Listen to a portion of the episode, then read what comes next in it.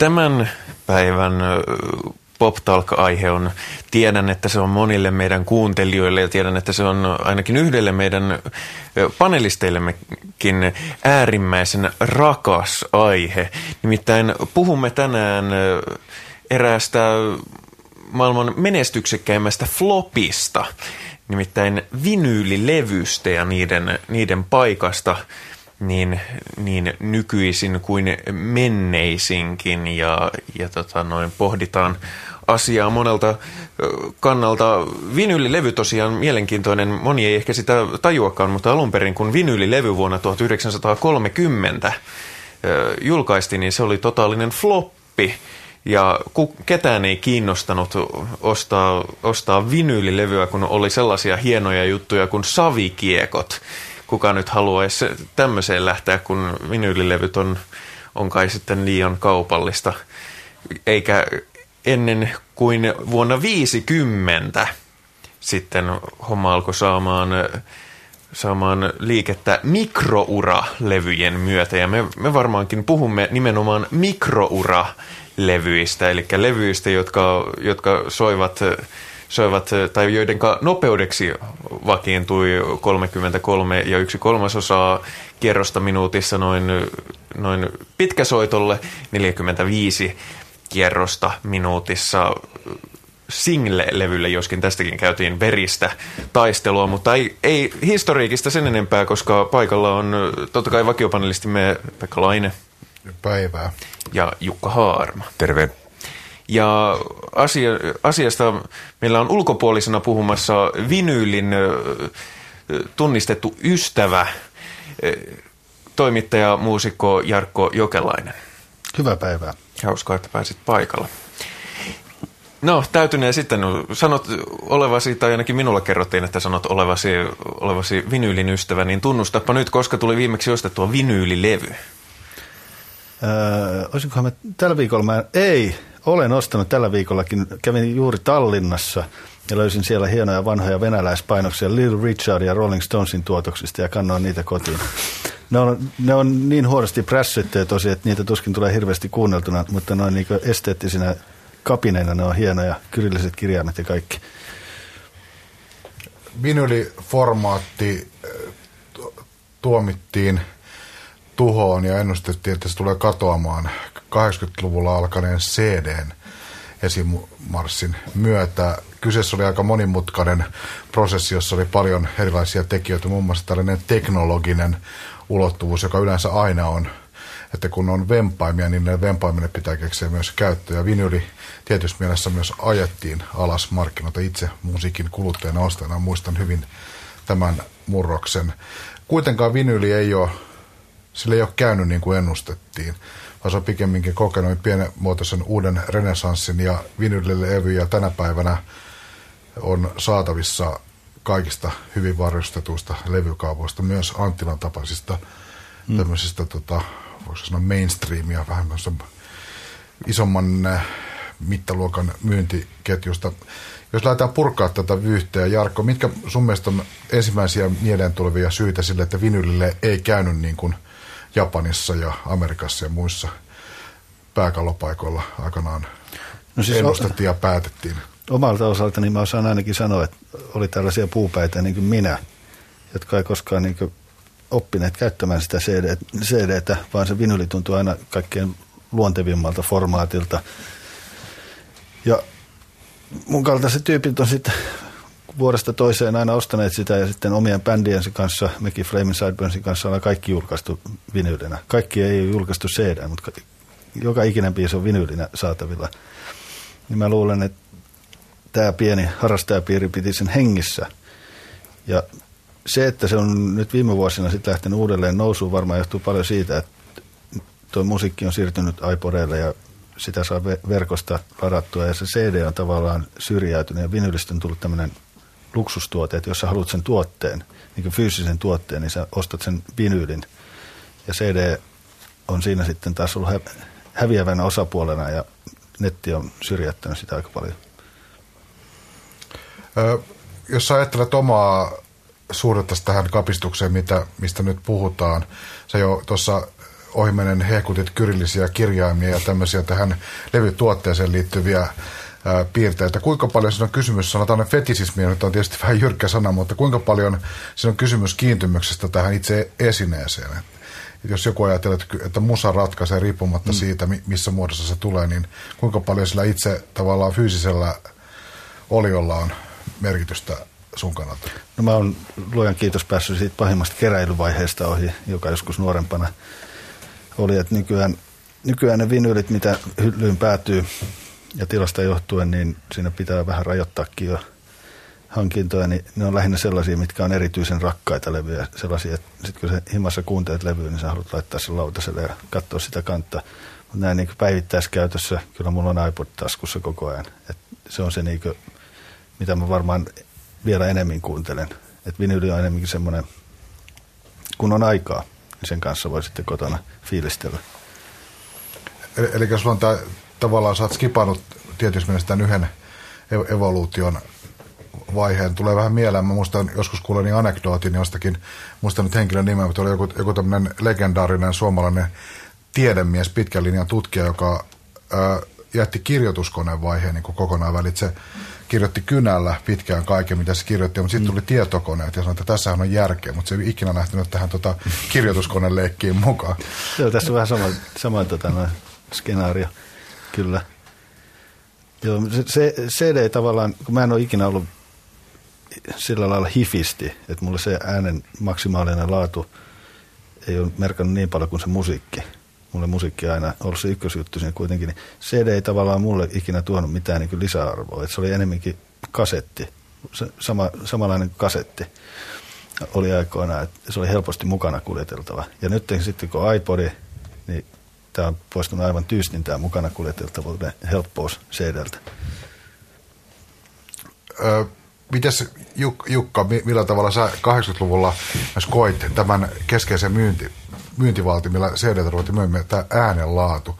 Nyt musiikki herää aivan eri tavalla henkiin ja mä muistan yksi tällainen tota, tämmöinen selling point, mitä mä en ikinä itse oikein ihan sataprosenttisesti ole ymmärtänyt, että nyt, nyt kun sä kuuntelet CDltä tätä, niin sä voit oikeasti kuulla, miltä se musiikka siellä studiossa kuulosti. Mm.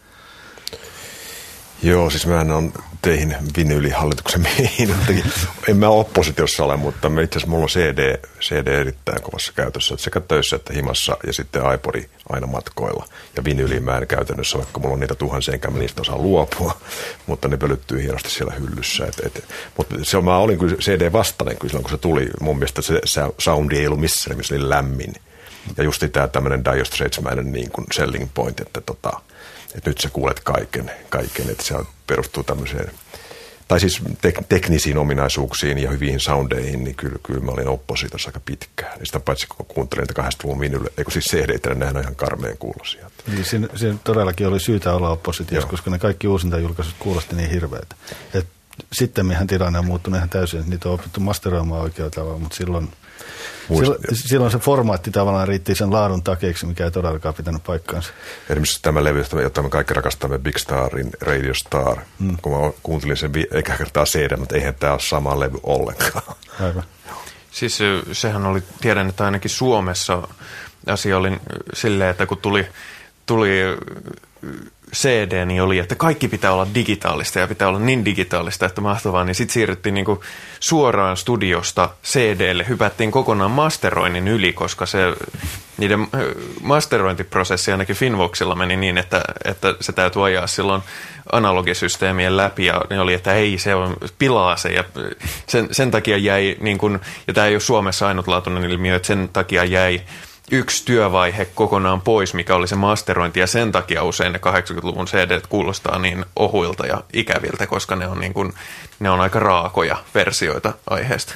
To, toi on, mä kuulin hiljattain tuosta 80-luvun musiikista mie- mielenkiintoisen podcast-muodossa semmoisen tota, keskustelu, jossa joukko amerikkalaisia musiikkitoimittajia puhuu 80-luvun musiikista ja siitä soundimaailmasta – joka mun mielestä vähän kytkeytyy tähän aiheeseenkin, niin se on yksi niistä tyypeistä sanoa, että se oli semmoisen tavallaan ylilyöntien vuosikymmen, että silloin tuli tiettyjä teknologisia innovaatioita, käy, käyttöön. Niinhän niitä on tullut aikaisemminkin, aina on jotain uusia hilavitkuttimia tullut, mutta että ikinä niistä ei ole tavallaan menty niin sekaisin kuin mm. silloin, silloin, että tulee tietyt digitaaliset ö, systeemit, niin ni, ni, niitä käytettiin tavallaan ihan mielet, niin kuin ni, niistä otettiin kaikki mahdollinen irti ja se lop, lopputulos oli usein sillä tavalla, ainakin se on, sit voi sanoa niin varmaan, että se on kestänyt aika huonosti aikaa, ne tuntuu paljon vanhentuneemmilta ne tietyt sen ajan ideaalit verrattuna moneen muuhun aikakauteen. Tänä päivänä sitä toisaalta kierrätetään sitä aikaa, mutta se tehdään vähän toisella tavalla, että nyt voi sanoa kärjistä, että nyt tehdään ehkä parempaa kasaria kuin kah- kasaria, mm. että se kuulostaa niin kuin tolkullisemmalta. Ja mun mielestä tämä CDn läpimurto osittain myös liittyy, liittyy siihen 80-lukulaisen ajatteluun, että siitä tavallaan formaatista saatiin paremman kuulonen, niin kuin Jarkko, Jarkkokin sanoi, niin kuin myöhemmin tavallaan mm. ruvettiin niin kuin ymmärtämään sitä, ehkä, ehkä kuinka armoton se digitaalinen äänentoisto tietyssä mielessä on, ja sitten puuttuu, puuttuu tietty, aika paljon on kysymys siitä, että on otettu tavallaan analogisen ja voisi sanoa vinyylimaailman tiettyjä aseita käyttöön ja niitä simuloimalla on esimerkiksi jos ajattelee rock-tuotannon semmoista standardia, niin on, on, on ruvettu tekemään lainausmerkissä vähän suttusempaa, mm, mm. suttusempaa jä, jälkeen. Pitkä, pitkähän tuo vinylikuvio oli sellainen, että se oli niin kuin vähän tällainen alakulttuurien hengissä pitämä juttu. Ja yksi, yksi alue, millä se vinyli ei ole ikinä mennyt mihinkään, on tietysti tuo klubimusiikki ja hmm. tanssimusiikki. Ja hip-hop. Hip, hip-hop, jossa Ennen se on niin tiskijukkien ja äh, keskeinen työväline. Ja sitten toisaalta, toisaalta tota, varmaan ehkä sen, sen kaltainen kuvio, mitä lähellä joku Flaming Sideburns henkisesti on tämmöinen ehkä punk rock ja hmm. auto, autotallirock ja tietty tällainen, tällainen – tällainen tota, jos mietitään näitä vinylin puolustajien keskeisiä argumentteja, niin onko, onko sitä mystiikkaa mitenkään niin pure, purettaviksi? Vinylissä on lämpimämpi ja parempi soundi. Mitä, mitä se tarkoittaa käytännössä? Onko tämä vaan niin kuin, että toinen pitää jäätellä sitä toinen anjoviksesta, että tämä ei ole niin kuin... No tästä tulee varmaan siihen 80-luvun tilanteeseen taas, että silloin kun CD tuli, niin se oikeasti varmasti oli näin. Joo. Että vinylissä oli lämpimämpi soundi. Sitten tilanne on todennäköisesti muuttunut. Mulla on niin tarkat hifistin korvat, että mä rupesin tekemään syvällisiä analyysejä tästä, mutta voisin kuvitella, että aika vaikea on, aika vaikea on niin kuin sanoa, että kummassa on lämpimämpi soundi nykyään. Mä voisin pitää asiasta puolen tunnin luennon aiheesta digitaaliteoria ja, ja anal, analogian toistumistaajuudet, mutta ehkä, ehkä en tee sitä, sitä nyt. Sen sijaan mä voisin nostaa esiin, esiin tota noin, mikä mun mielestä on äärimmäisen kiintoisa juttu, koska vinyli on analoginen formaatti. Ja analoginen formaatti antaa aina mun mielestä ainakin kuluttajalle enemmän liikkumavaraa siinä, että kun se tavallaan, se ei ole vain ykkösiä ja nollia, vaan siinä on se informaatio ja se, se on sitten mahdollistanut vinyliaikana kaikenlaista, mikä nykyään ei ole mahdollista, että käytettiin hyväksi sitä analogista ja vähän epästandardia systeemiä. Luin, luin tuossa justiinsa esimerkiksi levyistä, että kun levysoittimissa oli, saattoi olla nopeusvalinnat 16-78 kierrosta, minuutissa, niin tehtiin kokeellisia levyjä, joissa, jotka oli suunniteltu niin, että, että niitä voi kuunnella kaikilla niistä nopeuksista. Että, että se on, niin kuin, se on niin kuin eri, eri biisi, mutta, mutta tota noin ihan, ihan yhtä, yhtä hyvin legiimi biisi 16 16 kerrosta minuutilla kuin 78 kerrosta minuutilla ja kaikkea sitä, sitä, siltä väliltä. Niin ja unohta, unohta, unohtamatta tietenkään näitä kaikkia heavy jotka piilottelivat viestejä levylleen. Ja sitten kun niitä kuunteli väärinpäin, niin se, ne avautuivat kuulijalle. Ainakaan on niin kotikäyttöisessä cd tämä ei ole mahdollista. Ne itse murhaa yllättävät viestit, että siinä mielessä CD on turvallisempi. Niin, Sieltä ei saa niitä pahoja, pahoja impulseja niin, niin herkästi. Yksi muuten, tota, nyt tämä on ihan sivuraida, mutta pakko tarttua tuohon. Mulla oli niin kuin mun ensimmäinen levysoitin, niin siinä oli tämä kierrosnopeus 16. Mitä ne on ne levyt, jotka kuunnellaan 16 kierroksella minuutissa? Mä en ole ikään törmännyt. Ku- 16 kerrosta minuutissa oli radiostandardi. Silloin kun vinyli oli 40-luvulla floppi, sitä ei käytetty, käytetty vielä kotikäytössä, niin, niin radioasemat he, levitti levitti toisilleen vinyylillä esimerkiksi mainoksia tai tämmöisiä kuulutuksia ja semmoisia, mitä täytyy saada joka paikkaan samalla Joo. tavalla, niin siinä käytettiin 16. Joo, yksi, yksi, yksi kaveri väitti, että sillä olisi ollut joku kielikurssilevy, joka oli 16 kerrosta minuutissa ehkä, ehkä mutta ei mitään, ehkä, mi- mitään niin kuin hirveätä hittituotetta. Sem- semmoisen ja sitten sokeille kaikenlaisia äänikirjoja ja semmoisia, missä ei tarvita sitä niin kuin musan toistoskaalaa, että sehän on aika paljon huonompi se äänenlaatu. Et siis tietysti voisin tässä olla oppositiossa vähän, että on tämä koko meidän keskustelu pientä sivuraitella olemista, koska ei kuitenkaan vinyli ole varsinainen massatuote, että kyllä se on niin kuin meidän, meidän dikkareiden, niin kuin, siis että ei- eihän ne markkinat ole siinä mielessä pienet suhteessa. Jo, niin. jo, ti- tietysti niin, mä, mä puhun vinylistä koko ajan luksustuotteena. Että se on niinku, silleen, ö, tosi faneille suunnattu tällainen tuote ennen kaikkea. Mutta mut se on siinä, siinä mielessä mun mielestä mielenkiintoinen, ehkä jo- jossakin mielessä symbolinen ilm, ilmiö tai asia, koska se oli kuitenkin ha- hallitseva formaatti, jolla, jonka ympärillä koko toi ääniteteollisuus on pyörinyt, ja sillä annettiin ihan selkeä elinikäennuste ja ihan selkeä, että näin tämä tulee käymään, ja se tavallaan tietyllä ihan perus, perusstrategioilla niin kuin vedet, ikään kuin vedettiin po, yritettiin niin kuin aj- ajaa alas käytännössä, että tiet, niiden levyjen painaminen lopetettiin, niistä oli pakko kuulteen siirtyä cd mutta se on minusta ollut mielenkiintoista, että se ei ole mennyt niin kuin, niin kuin tota, sanonnan mukaan vankilassa sovittiin, Niin, vaan niin tärkeää, mutta se, se se, on- se ei mennyt yhden sukupolven mukana, vaan se on saanut uusia, uusia nuoria fänejä. Sehän tässä on se. Joo, siis on paljon, paljon ihmisiä, mitkä on syntynyt CDn kaudella ja on, ovat päätyneet siitä huolimatta ostamaan vinyliä. Nimenomaan tuo hip-hop, hip-hop-porukka niin ne on vetänyt sitä. Siinä vaiheessa, kun hip-hop breikkasi isosti Euroopassa ja täällä ruvettiin tekemään, niin kaikki Euroopan levypainat meni tukkoon. Et niin kapasiteetti oli koko ajan satasella. Joo, mä, mä, muistan, mä muistan esimerkiksi tällaisen, kun olin Popcom-tapahtumassa tuossa tota 90-luvun, 2000-luvun vaihteessa, niin siellä oli esi- esillä myös näyttelepanjona näitä sen hetken niin kuin isoimpia vinyylikaivertamoita Keski-Euroopasta, niin kyllä ne niiden niin kuin tavallaan se promokama, niin kyllä se aika vahvasti oli painottunut tuonne niin kuin klub, klubi hip-hop-osastolle. Mm. Silloin, silloin, se ilmiö, mikä nyt on, niin kuin, että olisi tavallaan esimerkiksi tässä Metallican uusi albumi vinyylinä, niin silloin oli just niin kuin rock-tarjonta oli lähes sataprosenttisesti tässä alakulttuuri Mm, aivan. pu- puolella. Että tämmöistä niin ajatusta, että näitä isoja tämmöisiä blockbuster julkaisuja julkaistaisiin myös vinyylinä, niin sitä ei si- sillä hetkellä tunnu Se olevan on, ollenkaan. se on muuttunut nyt viimeisen kymmenen vuoden aikana. Välillähän niitä ei tehty, mutta nykyään käytännössä kaikki isot julkaisut julkaistaan myös vinylinä. Että ihan isommista bändeistä lähtien. Ö, Flaming Sideburns yhtyä, niin kuin sä sanoit, että te kaikki musiikki, mitä te olette julkaissut, on saatavilla vinylillä. Minkä takia se ei ole varmaan mikään vahinko, vaan se on teiltä tietoinen linjanveto, ja te olette varmaan yhteistyökumppaneilta ne sitä edellyttänyt, ne tulee, tulee vinylinä ja haluatte, ne mm. tulee. Minkä takia? No kyllä se on ne, ihan, Omaa ihan, ihan, itseään varten. ihan puhtaasti niin seurausta siitä, että me ollaan tällaisia vanhan liiton puupäitä, mitkä dikkaa sitä vinylistä. Et, tota, se CD, mulla esimerkiksi himassa CD on tungettu jonnekin laatikon perukolle, niin kuin, mä niitä käytä arjessa. Mulla on sitten iPod ja läppäri, mi- mi- mitä mä käytän, ja sitten ne vinylit.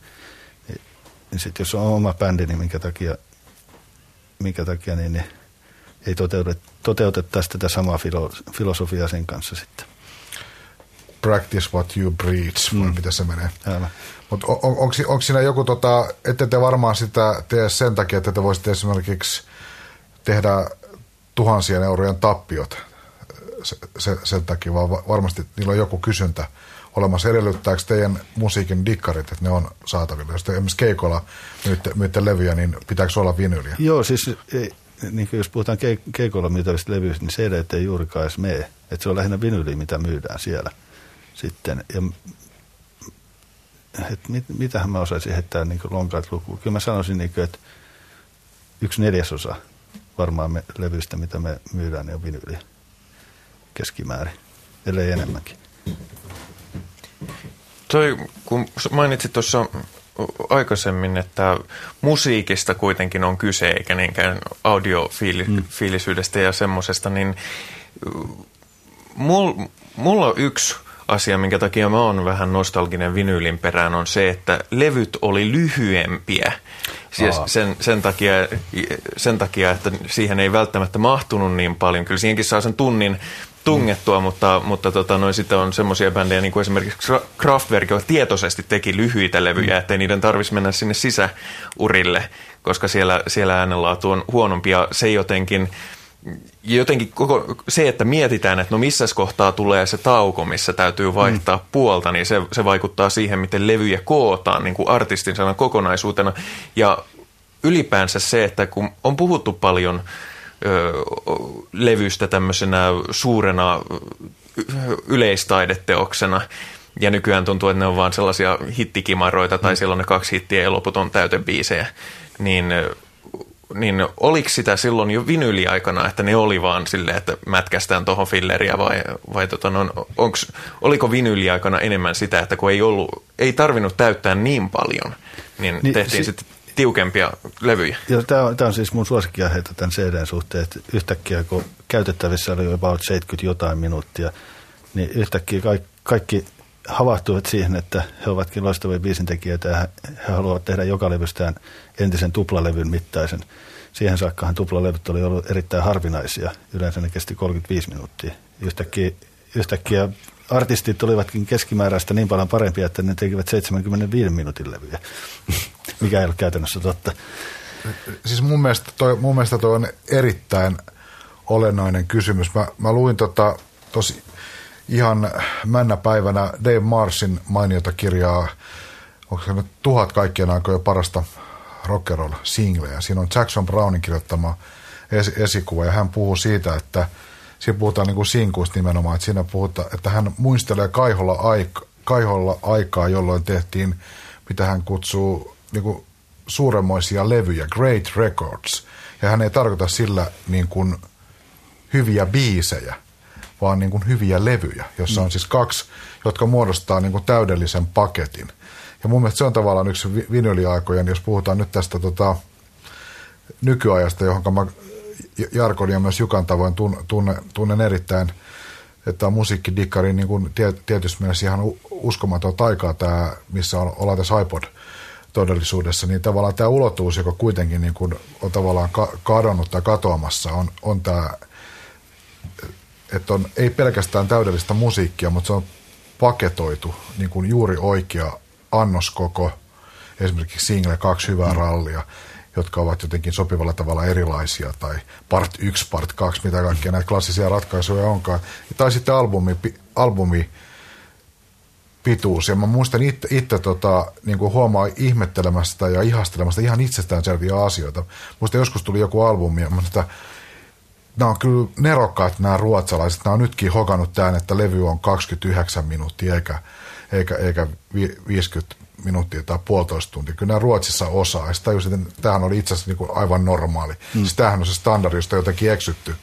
En mä tiedä, onko se Wutan klaani vai kenen vika se on, mutta että pitää olla 75 minuuttia ja jotain jol- jolkotusta. Mutta se on oikeasti kyllä mun mielestä niin kuin, ehkä semmoisella huomaamattomalla tavalla niin kuin mädättänyt tietysti mielessä niin kuin rock-levyn tekemistä. Tietysti pieni huomautus tietysti musta, että silloin kun vinyli tuli albumit, niin nehän oli popin puolella nimenomaan kaksi hyvää raitaa ja loput oli fillereitä. Todella, Tähän tuli 60-luvun puolivälissä vasta tämä kokonaisuusajattelu. Ajattelu. Ja, ja, myöskään se, että se ei sovi kaikkeen, siis että, että, että on tiettyjä niin kuin muotoja, jossa se, se single ja se, että niin kuin kolme minuuttia ja sitten kanavat kiinni, niin se ei taas kaikkiin niin kuin – se on saattanut myös epäedullisesti vaikuttaa tiettyihin musiikityyleihin. Va- vaikka, vaikkapa se, että miten, miten jotakin jatsia on levytetty, niin että siitä on tavallaan tehty levylle ihan eri versio kuin sitä, mitä se ehkä siinä luontaisessa elinympäristössä on ollut. Mutta tota, kyllä se kuitenkin mä väitän, että se näiden teknisten formaattien asettamat rajoitukset vinylin tapauksessa on tuottanut myös niin kuin mm. taiteellisesti hyviä asioita. Jos me mennään kuitenkin siihen, mistä viimeksi, mihin viimeksi lopetettiin siihen metallika levyyn, niin siinä olisi kyllä ollut ehkä toiveena, että se olisi ollut näitä vinylirajoituksia, koska se on kuitenkin aika massiivinen mm. liikaa biisejä ikään kuin ja pitkiä biisejä. Että se on aika, aikamoinen työ jo käydä sen läpi, mutta ehkä mä en ole sitä riittävä, riittävästi fäni siihen bändiin, että mulla on tämmöinen kanta. Tämä mammuttitauti on johtanut myös siihen, kun yksi LP on toista tuntia, niin väistämättä sen tekemiseen menee myös huomattavan paljon aikaa. Et levyjen ilmestymisväli on mennyt niin kahteen, kolmeen, jopa neljään vuoteen. Kun taas sitten ennen kuin sulla piti olla puoli tuntia matskua, saatat tehdä levyn, sitten sä teet puolen vuoden päästä uuden levyn. On niin bändejä, Ramones teki kolme ensimmäistä levyä about vuoden sisään. Kolme LPtä vuoteen. Niin tällaista ei enää tapahdu ollenkaan. Ja sitten se, että single on kuollut käytännössä, se on poistanut tällaiset esimerkit niin toinen suosikki esimerkki liittyy Clash, joka niin muutama kuukauden välein julkaisi singlejä koko ajan. Sitten tuli arpeita kerran vuodessa about. Ja se, se tavallaan se bändi kehittyy lennossa. Että se niin single singleiltä näet, että mihin ne on menossa. Nyt sitten bändi julkaisee levyn, se on 75 minuutin massiivinen paketti. Sitten onkin kolme vuotta hiljasta. Tämä on se, mikä on muuttunut hyvin olennaisesti. Ja mä toivon, että tämä niin nettijakelu muuttaisi tätä sillä, että bändit rupesi tekemään biisejä ja sitten kun biisi on valmis, se lyödään nettiin ja sitten niin tehdään seuraava biisi nettiin ja tavallaan palattaisiin tähän ajassa elämiseen. To, toi on mun mielestä tosi hyvä, hyvä pointti ja mä oon itse leiketellyt ajatuksella esimerkiksi tämmöinen genre, kun, mitä, mikä on aika niin kuin varsinkin tuossa kansainvälisessä lehdistössä vahvasti esillä just aina, että aina tulee kuusi toivo, eli tämä brittiläinen pop – rockskenen, niin kuin tämä, olkoon vaikka koodinimi Arctic Monkeys mm. musi, musiikki, niin mun mielestä ne edustaa semmoista perinnettä, että siitä perinteestä olisi paljon niin kuin oppimista. Musta olisi hauska nähdä, että Arctic Monkeys missä toimisi Beatles niin kuin työtempolla. Mm. Mm. Että kolme albumia vuodessa koko ajan kiertueella, sitten niiden albumien välissä tehdään niitä hittisinglejä, mm. joita ei panna edes sinne albumeille, kun bi- biisi puskee. Että olla, olla jossakin Ruotsista tai Australiassa renkuttamaan, sitten välillä käydään hönkäsemässä vähän ralleja narulle. Ja, ja, ja toihan oli just tota, mä tiedän mis, mihinkä se sitten loppuu. Mun mielestä joku, joku Smiths-yhtiö 80-luvulla vielä toimi tällä Joo. tavalla. Että se oli, oli semmoinen niinku klassinen, klassinen niinku jatke sille jutulle. Ja, ja kyllä se muusta tietty semmoinen kuninkuuslaji on sellainen pop, pop singlen tekeminen, mikä, mikä niinku tavallaan, jos, jos nämä bändit, tietyt uudet bändit olisi niin kovia kuin väitetään, niin niitä, niistä pitäisi olla siihen tietysti tässäkin varmaan kysymys siitä, että, että, että, että sitä, että sitä ei useimmin tule sitä levyä, johtuu siitä, että ei ole mitään sanomista artistilla. Että siis niin kuin joidenkin luomisprosessi on pitempi. Mm-hmm. Ja sitten silloin, kun jätkät tekee itse biisejä tai naiset tekee biisejä, biisejä itse, niin se tietysti voi olla pitempi. Että kanterin puolellahan niin kuin niitä pukkaa koko niitä levyjä, koska silloin niin monta, ne itse välttämättä tee niitä biisejä, niin niitä on niin koko ajan tarjolla. Mm. Y- yksi vinylikulttuurin ulottuvuus on sit, tota, se, kaikki se, mikä liittyy tämän formaatin visuaalisuuteen, eli kansitaiteeseen, levyetiketteihin ja tähän puoleen, josta varmasti voisi puhua pitkäänkin. Kuinka merkittävänä tekijänä sä Jarkko pidät tätä ulottuvuutta? Levykannet, miten hyvältä se näyttää, koska se nyt lapsikin ymmärtää, että se näyttää paljon paremmalta kuin toi niin, siis, Joo, siis le- levyn kansi, niin, niin siitä saa hieno hatu ja siitä, sen avulla voi ottaa hienoja sleeveface-kuvia itsestään, jos tiedätte mitä tarkoittaa. Eli otetaan levyn kanssa, jossa on jonkun kaverin naama ja sovitetaan sen oman naaman päälle. Ja... Sitten se pannaan na- nassukirja. Mm, ja siis, no mulle itselleen se on lähinnä sitä, että menee olohuoneeseen, pistää levyn pyörimään, ottaa sen vinylin kannen käteen ja lukee sanoja tai jotain siitä. Se CD kannesta tihrustaminen on vähän vaikeampaa, että sitten voi yhtä hyvin käydä netistä katsoa ne. Tai, että se CDn formaatti on juuri juuri pikkasen parempi kuin kasetti oli aikoinaan, mutta ei paljon enempää. Mutta onhan se aika paljon vaikuttanut siihen tavalla, jos ajattelee, tota, kyllä se on mun yksi merkittävä ase poistuu musiikin tekijältä, jos miettii, miettii jotain semmoista niin kuin kansitaiteen – suuruuden aikaa, mikä se sitten nyt onkaan. Mutta no tietysti kaikista hulluimmillaan se on 70-luvulla, niin on mun mielestä niin kuin jotkut, jotkut esimerkit siitä, minkälaisen ulottuvuuden se kansi tuo siihen musiikkiin ja jatkaa tavallaan sitä mielikuvamaailmaa ja muuta, niin on minusta niin kuin hienoja Niin, no Kela. Ke- Kela jotain Sgt. Pepper's Lonely Hearts Club Band kantta, missä on niin kuin, paljonkohan siinä on, toista sataa tyyppiä varmaan siinä kannessa, niin kyllä sitä vähän aikaa saa tuijotella. Mm. Ja sitten sit, kun se lytätään CD-kokoiseksi, niin siinä saa aika lailla tihrustaa, että tunnistaa, ketä siellä on. Mm. Joo, se jännää on, että mä, miten mulle ei ole semmoista valtavaa rakkautta niin kuitenkaan niihin kansiin, koska mä oon kuitenkin syntynyt ja opiskellut, opiskellut englannin kieltä lukemalla jatslevyjen niin niitä kansitekstejä. Et jotenkin, mutta toisaalta tietysti, tai se ehkä mulle, että single on kuitenkin ehkä esineenä vielä nastempi mun kuin, kuin albumi. Ja, mutta toisaalta silloin, kun lukee, yrittää lukea siis CD-levystä tihrut tekstiä ja sanoja, jotka on painettu valkoiselle pohjalle niin kuin keltaista tekstiä mm. pienellä, niin on, kyllä silloin tulee niin kuin mieli palauttaa sen levy. Niin kuin, että, että onko kukaan katsonut tätä layoutia, pystyy tätä kukaan ihminen lukemaan ilman niin suurennuslasi, niin kyllä silloin niin pännii. Björkillähän oli tämä kaikkein, kaikkein tyylikkäin, että tekstit oli painettu mustalla, mustalle taustalle. M- mun, mun mielestä tota, samalla mun pitää pitää niin kuin yrittää viestiä tässä ulkomaailmaan, että mä en nyt ole niin pihalla kuin välillä ehkä tästä puheesta saa selvää. Mä ymmärrän, että tämä keskustelu, mitä käydään, niin voi olla monelle musiikin kuluttajalle täysin niin kuin absurdia, että mistä, mistä pojat puhuu, mutta tota, kyllä mun täytyy vielä hehkuttaa tuota kansi, kansihommaa. Ajatellaan, niin kuin esimerkiksi viittasit Jukka Jats-levyihin, niin onhan, onhan tietty nämä kansitaiteen niin tyylisuunnan, niin onhan niillä ollut valtava merkitys populaarikulttuurissa. Jos ajatellaan vaikka tätä 50 60-luvun jatslevyjen, näitä Blue Note, Impulse, Prestige ja tällaisten tunnettujen levyyhtiöiden luomaa tällaista tiettyä tekotapaa, niin on, se, se onhan se kuvasto kaikkialla läsnä. Se on mainoksissa. Niillä, niillä samoilla mustavalko hipkuvilla myydään nakkimakkaroita tänä päivänä. Niitä mm. kupataan jatkuvasti levyn, levyn kansissa.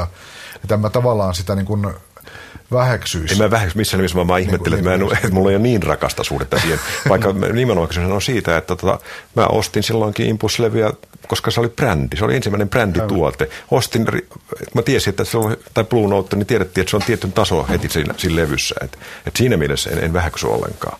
Et se on äärimmäisen mer, merkittävä niin kuin, myöskin niin kuin designin ja kannalta. Ja, ja mä, mä, oon miet, mä oon miettinyt, että onko mulla jäänyt joku tavallaan asia huomaamatta, mutta, mutta sen jälkeen kun tämä ulottuvuus on niin kuin poistunut, lainausmerkissä ase on poistunut tuosta yhtälöstä, niin mun mielestä sen tilalle ei ole tullut mitään, mitään tota niin kuin, et, et onhan jotenkin varmasti bändejä, jotka on esimerkiksi verkossa, myös kot, niin kuin sivuillaan mm. luonut, luonut jotenkin niin, kuin niin mieletöntä graafista mm. jälkeä, että se jollakin tavalla on olennainen osa sitä – dikkareiden kokemusmaailmaa, mutta mä, mä väitän, että niitä on todella vähän verrattuna siihen, että kuinka paljon on, on aikana ollut tavallaan kiinnostavan näköistä kansitaidetta.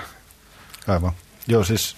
Se on jollakin tavalla, yksi ulottuvuus on kadonnut. Joo, toihan periaatteessa niin, antaisi mahdollisuuksia vaikka mihin tuo nykyinen nettimaailma. Että jonkin verran sitten näkee, että levy mukana saa jonkun koodin, mistä, minkä avulla sitten pääsee tsiikaamaan jotain ekstra matskua sivuilta, mutta aika vähän – aika vähän sieltä mitään spesiaalia toistaiseksi tullut. Tulevaisuus näyttää, että mitä sieltä sitten voi kehitellä. Mahdollisuudet, mahdollisuudet on monet.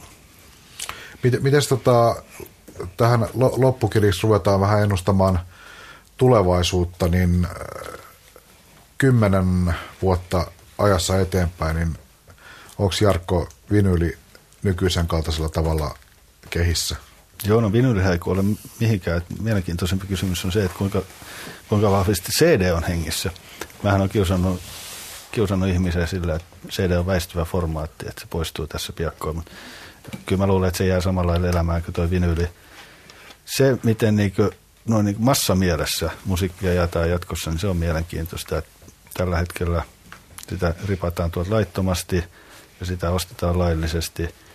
Mutta mä jollain tavalla musta semmoinen tuottaja Rick Rubin esille tuoma ajatus kuulostaa musta äärimmäisen kiehtovalta, että olisi tällainen musiikkipankki, missä olisi periaatteessa kaikki maailman musiikki. Ja sitten se jonkun iPodin tapaisen laitteen kautta voit kuunnella sitä tiettyä kuukausimaksua vastaan. Ja sitten tällä kuukausimaksulla tavallaan kuuntelun mukaan artistit saavat korvauksensa ja Sulla olisi periaatteessa ka- kaikki maailman levyt koko ajan taskussa mukana. Se saattaa kuulostaa todella utopistis- utopistiselta nyt, mutta kymmenen vuotta sitten iPodikin kuulosti. Saa nähdä, miten käy.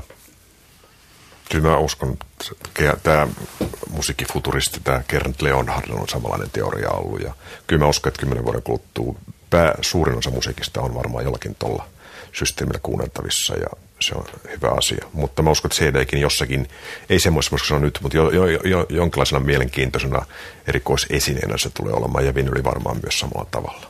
Mutta mitkä on nämä prosentit kulutuksen suhteen, niin en tässä nyt lähde veikkailemaan.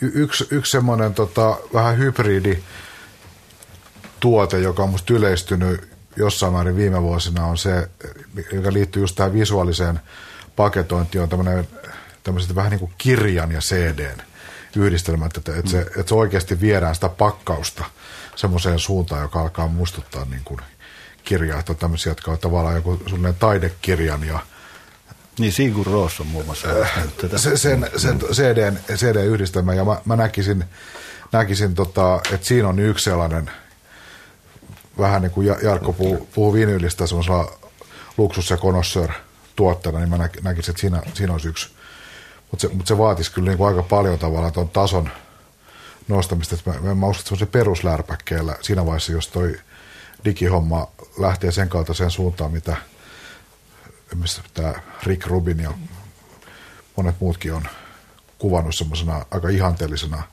tulevaisuusskenaariona, mitä mä itsekin toivon jotain sen kaltaista. Niin, siis kyllä se tulee. E, e, niin tuleehan se, mutta, mutta se on... aikataulu ja kuka maksaa ja kuinka paljon, niin se on sitten niin kun se, niin kuin tiedetään, se liittyy tekijän oikeuksiin ja se, se taisto on tässä vielä käymättä. Minä voisin vielä loppuun muistuttaa siitäkin, että, että mun mielestä CDlle tulee käymään senkin takia samalla tavalla kuin vinyylille, koska siinä on iso syy se, että ihmisillä on niitä valtavia musiikkikirjastoja näissä formaateissa ja ihmiset ei ole valmiita heittämään ja niitä pois. Ja vaikka aina vitsaillaan, että musiikkidiggareille voi myydä saman levyn kymmenen kertaan, niin kuitenkin iso yleisö on semmoinen, että ei ne, ei ne osta yhtä levyä kauhean montaa kertaa. Ja digipuolella jos puhutaan tuosta suuresta pilvestä, mistä tulee kaikki mahdollinen musa, niin siinä on kuitenkin se, että ihmisellä on aika voimakas tarve omistaa. Mm. Ja sitten, sitten ruvetaan puhumaan siitä, että jos se on digitaalista se musa, niin kuin latausmusa, niin kuitenkin se pitää johonkin varmuus kopioida, koska muuten, tulee, muuten käy helposti huonosti. Ja mä oon, mä oon ollut aina vähän sitä mieltä, että no CD on itse asiassa aika näppärä, näppärä tavallaan varmuuskopiointi formaatti. Yeah. Jos, jos haluaa kuunnella iPodia, mä, ed- mä kuuntelen edelleen aika paljon CD-tä ihan niin kuin levyinä, että, että en, mä, en mä automaattisesti vaan rippaa siltä parhaat biisit ja lähde baanalle, mutta, mutta tota noin, mutta ehkä, ehkä minua eniten häiritsee se, että tässä rinnastetaan CD-levy C-kasettiin, joka on kuitenkin maailmankaikkeuden karsein formaatti se, se, ikinä. Se, tota, mutta ehkä, ehkä tuossa se, mitä sä sanoit, niin on, on, on aika paljon sitä, mitä mä, mäkin itse ajattelen tuosta, että se, se, mikä mua aikanaan otti pattiin siinä siirtymisessä C, vinylistä cd oli tavallaan semmoinen, että tällainen joko tai – ajattelu, tämmöisen sekä-että-ajattelun sijaan. Mm. Että se tavallaan pakotetaan kaikki samaan yhteen uomaan, ja tässä mm. on oikea ratkaisu kaikkiin sinunkin ongelmiisi, Pekka. Ja, ja, tota, ja se ei tuntu itsestä, että ei, se, ei, ei tämä nyt näin mene. Et mun mielestä tämmöinen tavallaan sekakäyttöskenaario on paljon niin kuin houkuttelevampi ja terveempi, että ei tavallaan niin kuin väkisin ajeta asioita ikään kuin yhteen Joo, mon, monilla suomalaisilla levyyhtiöillä olisi varmaan mielenkiintoista kerrottavaa täältä ajalta niin 90-luvun alusta, kun voimallisesti siirryttiin CD-levyihin ja jengillä oli kuitenkin himassa vielä siinä vaiheessa vinylisoittimet eikä CD-soittimia. Ja sitten iski lama päälle ja kaupoissa oli pelkästään CD-tä. Niin ne myyntiluvut oli varmaan mielenkiintoisia jossain vaiheessa siinä 90-luvun alkupuolella. Meitä on syytetty, että me, me teemme ylinostalgista sisäsiittoista hehkutusta uskoisin, että tämä saattaa olla aihe, josta tulee, tulee samantyyppistä palautetta, ja älä sitähän nyt, voi käydä antamassa. Älä nyt, mehän ollaan puhuttu ajasta kymmenen vuotta eteenpäin. No se, se, on totta, se on totta sekin. Mutta, mutta tosiaan internetsivumme blogit.yle.fi kautta pop-talko on osoite, mihin voi käydä voi sitä hyvääkin palautetta laittaa, emme me pistä sitä ollenkaan pahaksemme ja siellä on kaikki muutkin yhteystiedot. Ja sieltä löytyy myöskin kaikki vanhat jaksot ihan ensimmäisestä alkaen ja podcast-syötteet ja jos kuuntelette tätä radiosta, niin sieltä kuuluu myöskin se ihan koko ohjelma radiosta, kun kuullaan vaan ensimmäiset vajaat puoli tuntia. Mutta ennen kuin poistumme niin perinteisen tyyliin lienee aika käydä, käydä paneeli läpi ja kysyä, mitä onkaan tapahtunut elämässä, mikä on, mikä on ilahduttanut tämän kaiken synkkyyden ja metallikan uuden levyn keskellä, keskellä musiikillisesti. Siitä hieman metallika-ystäviltä saatiin palautetta heti. Eli sykähdyttäviä elämyksiä haetaan ja kuka rohkenee aloittaa. Tällä kertaa taisi käydä niin, että Jukalla ja Pekalla on sama elämys. Ei niin... välttämättä, tässä on tapahtunut paljon tunnin aikana. Okei, okay. no ku, kuka, kuka rohkenee? Vieras aloittaa. Joo, tämä tuli niin äkkiä ennen tätä lähetystä, että tämmöinen pitää kertoa, mutta tässä lähetyksen aikana mulle se valkeni, mikä se kyseinen äänituotos on. Eli mä oon tässä pitkä, pitemmän aikaa ollut vähän huolissaan tämän niin kuin, ihan niin kuin klassisen rock'n'rollin, mihin liittyvät nämä sa- molemmat sanat, rock ja roll, niin sen olemassaolosta, koska viime vuosina on näyttänyt vähän heikolta. Mutta sitten y- kaik- yllätykseksi tuota Britannian saarivaltiosta juuri äskettäin tämän kuun aikana julkaistiin Jim Jones Revue-nimisen orkesterin ensimmäinen levy. Ja se on, se se on kyllä niin tyrnää 2000-luvun Little Richard, että oksat pois. Se on ollut varmaan kovin juttu tässä viime aikoina. Tuo noin niin. Ensinnäkin se Metallikan yhden biisin alku on ihan loistava, en mä sitä täysin mollannut. Ja to, to, to, to, to, to, mä sanoisin, että ehdottomasti kovin kolahdus tässä lähimenneisyydessä on ruotsalaisen Fatboy yhtyeen käsittääkseni olisiko toinen albumi In My Bones. mulla on lievää lukkarin rakkautta nimenomaan tähän Jarkonkin mainitsemaan perinteisen rock'n'roll musiikkiin ja tähän 50-luvun klassiseen perintöön. Että aina, aina jos sitä joku mielenkiintoisella ja tuoreella tavalla pystyy musiikissaan hyödyntämään, niin yleensä herään horroksesta, niin sillä kohtaa. Tämä ruotsalainen Fatboy on e, erinomainen esimerkki siitä. Bändi tekee mun mielestä ei suoraa kuppausta mistään. Musiikissa on elementtejä rockabillista, tämmöistä Roy Orbison tyyppisestä melodramaattista popista, vähän Sinatraa ja ehkä sitä Smitsiäkin siellä seassa. Soundi on tosi upea levyllä. Vähän sellainen 50-lukulainen, mutta kuitenkin tarkemmassa kuuntelussa ihan moderni tanakka, mu- muhka ja potkii tässä ajassa.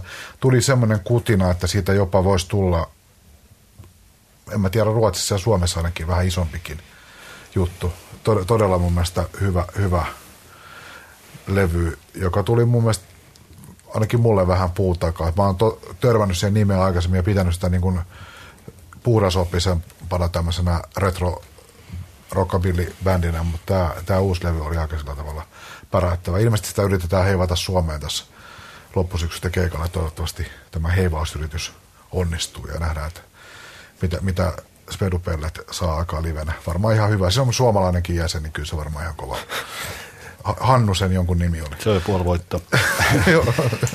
mitä, mieltä, mitä mieltä meillä on siitä levystä, niin Yle Fi Pop kautta, eikö siis Yle Fi ohjelmaopas kautta Pop, niin siellä kehun kyseistä levyä. Mutta otetaan tähän toinen, toinen valinta, jota nyt tässä huomasin, että iPodilta kuuntelin tätä biisiä. Tämä palasi aina usein tähän biisiin. Eli otetaan me vieraamme, Jarkko Jokalainen teki tässä Rasmuksesta juuri jutun ja, ja tota, siinä puhuttiin hittipiisien tekemisen vaikeudesta ja kyllä mä sanotaan ainakin siinä sillä uudella Rasmuslevellä on muutama tosi hyvä hittipiisi. Tai ainakin ainekseen, mistä tämä, tämä, tämä nimikappale Black Rose, muistaakseni se on nimeltään, niin tota, se ainakin kuulostaa tosi nastalta biisiltä. Mikä sen kappaleen nimi Black Rose, muistaakseni, okay. tai ainakin loppuosa siitä. Minä, minullekin tuli tässä ohjelman aikana mieleen eräs suuri vinyylielämys, joka, joka sitten sattumoisin olin kuunnellut tänäänkin iPodilta, eli, eli mennään, mennään sukupolvesta toiseen. Kyseessä on Mike Oldfieldin aivan minusta loistava, joskaan siitä ei kuule oikeastaan koskaan, niin voisiko sanoa ala, ala-arvostel... Aliarvostettu. Näin juuri. Aliarvostettu. tai en mä tiedä, onko se ala-arvostettu. Voihan se sitäkin olla. Voisi, voisi sitäkin. Aliarvostettu levy Incantations. Tupla, tupla vinyyli Mike Oldfieldin miksi sitä pitäisi sanoa, narsistista hyppelyä, hyppelyä, mutta muistan, kun ensimmäisen kerran kuul, kuuntelin levyä innolla, niin se, tuli, se oli tupla vinyyli. Ja siinä toinen vinyylilevy oli punainen läpinäkyvä levy ja toinen oli sininen läpinäkyvä levy ja ne molemmat oli läpikuultavia ja kyllä se oli hienoa, että oo kun näyttää, näyttää hienolta levy ja sitten kun se laittoi, Pimeässä. kun se, se laittoi siihen levylautaselle, niin se neula, näki kun se neula menee siellä urien keskeltä, kun katsoi katso oikeasta. Se oli, se oli oikein maagista, mutta tänään tosiaan kuuntelin, kuuntelin levyä sitten iPodiltakin digitaalisessa formaatissa ja totesin, että kyllähän se kyllähän se on musiikillisesti myöskin varsin loistava levy, joten, joten tota noin, elämys molemmin puolin. Niin jääkö tämä musiikillinen ulottuvuus silloin viimeksi vähän niin kuin paitsi Ei, ei, kyllä, ei kyllä, kyllä, kyllä, mä, kyllä mä silloinkin dikkasin kovasti levystä musiikkina. Mutta, Mi- mutta mik- tota, mikrourat eivät vieneet miestä ihan kokonaan. Ei, ei mutta, mutta kyllä, kyllä se oli jännittävää, kun en ollut koskaan nähnyt, että ai näinkin, tällaisiakin levyjä voi niin tehdä. Näit, näit silloin rock'n'rollin tulevaisuus oli Mike Oldfield. Mutta tähän lopetamme tällä kertaa keskustelun. Kiitän totta kai vakiopanelista ja Pekka Laine, Jukka Harma ja ennen kaikkea vierastamme toimittaja muusikko Jarkko Jokelaista. Kiitos kaikille, jotka Kiitos. pysyvät kyydissä.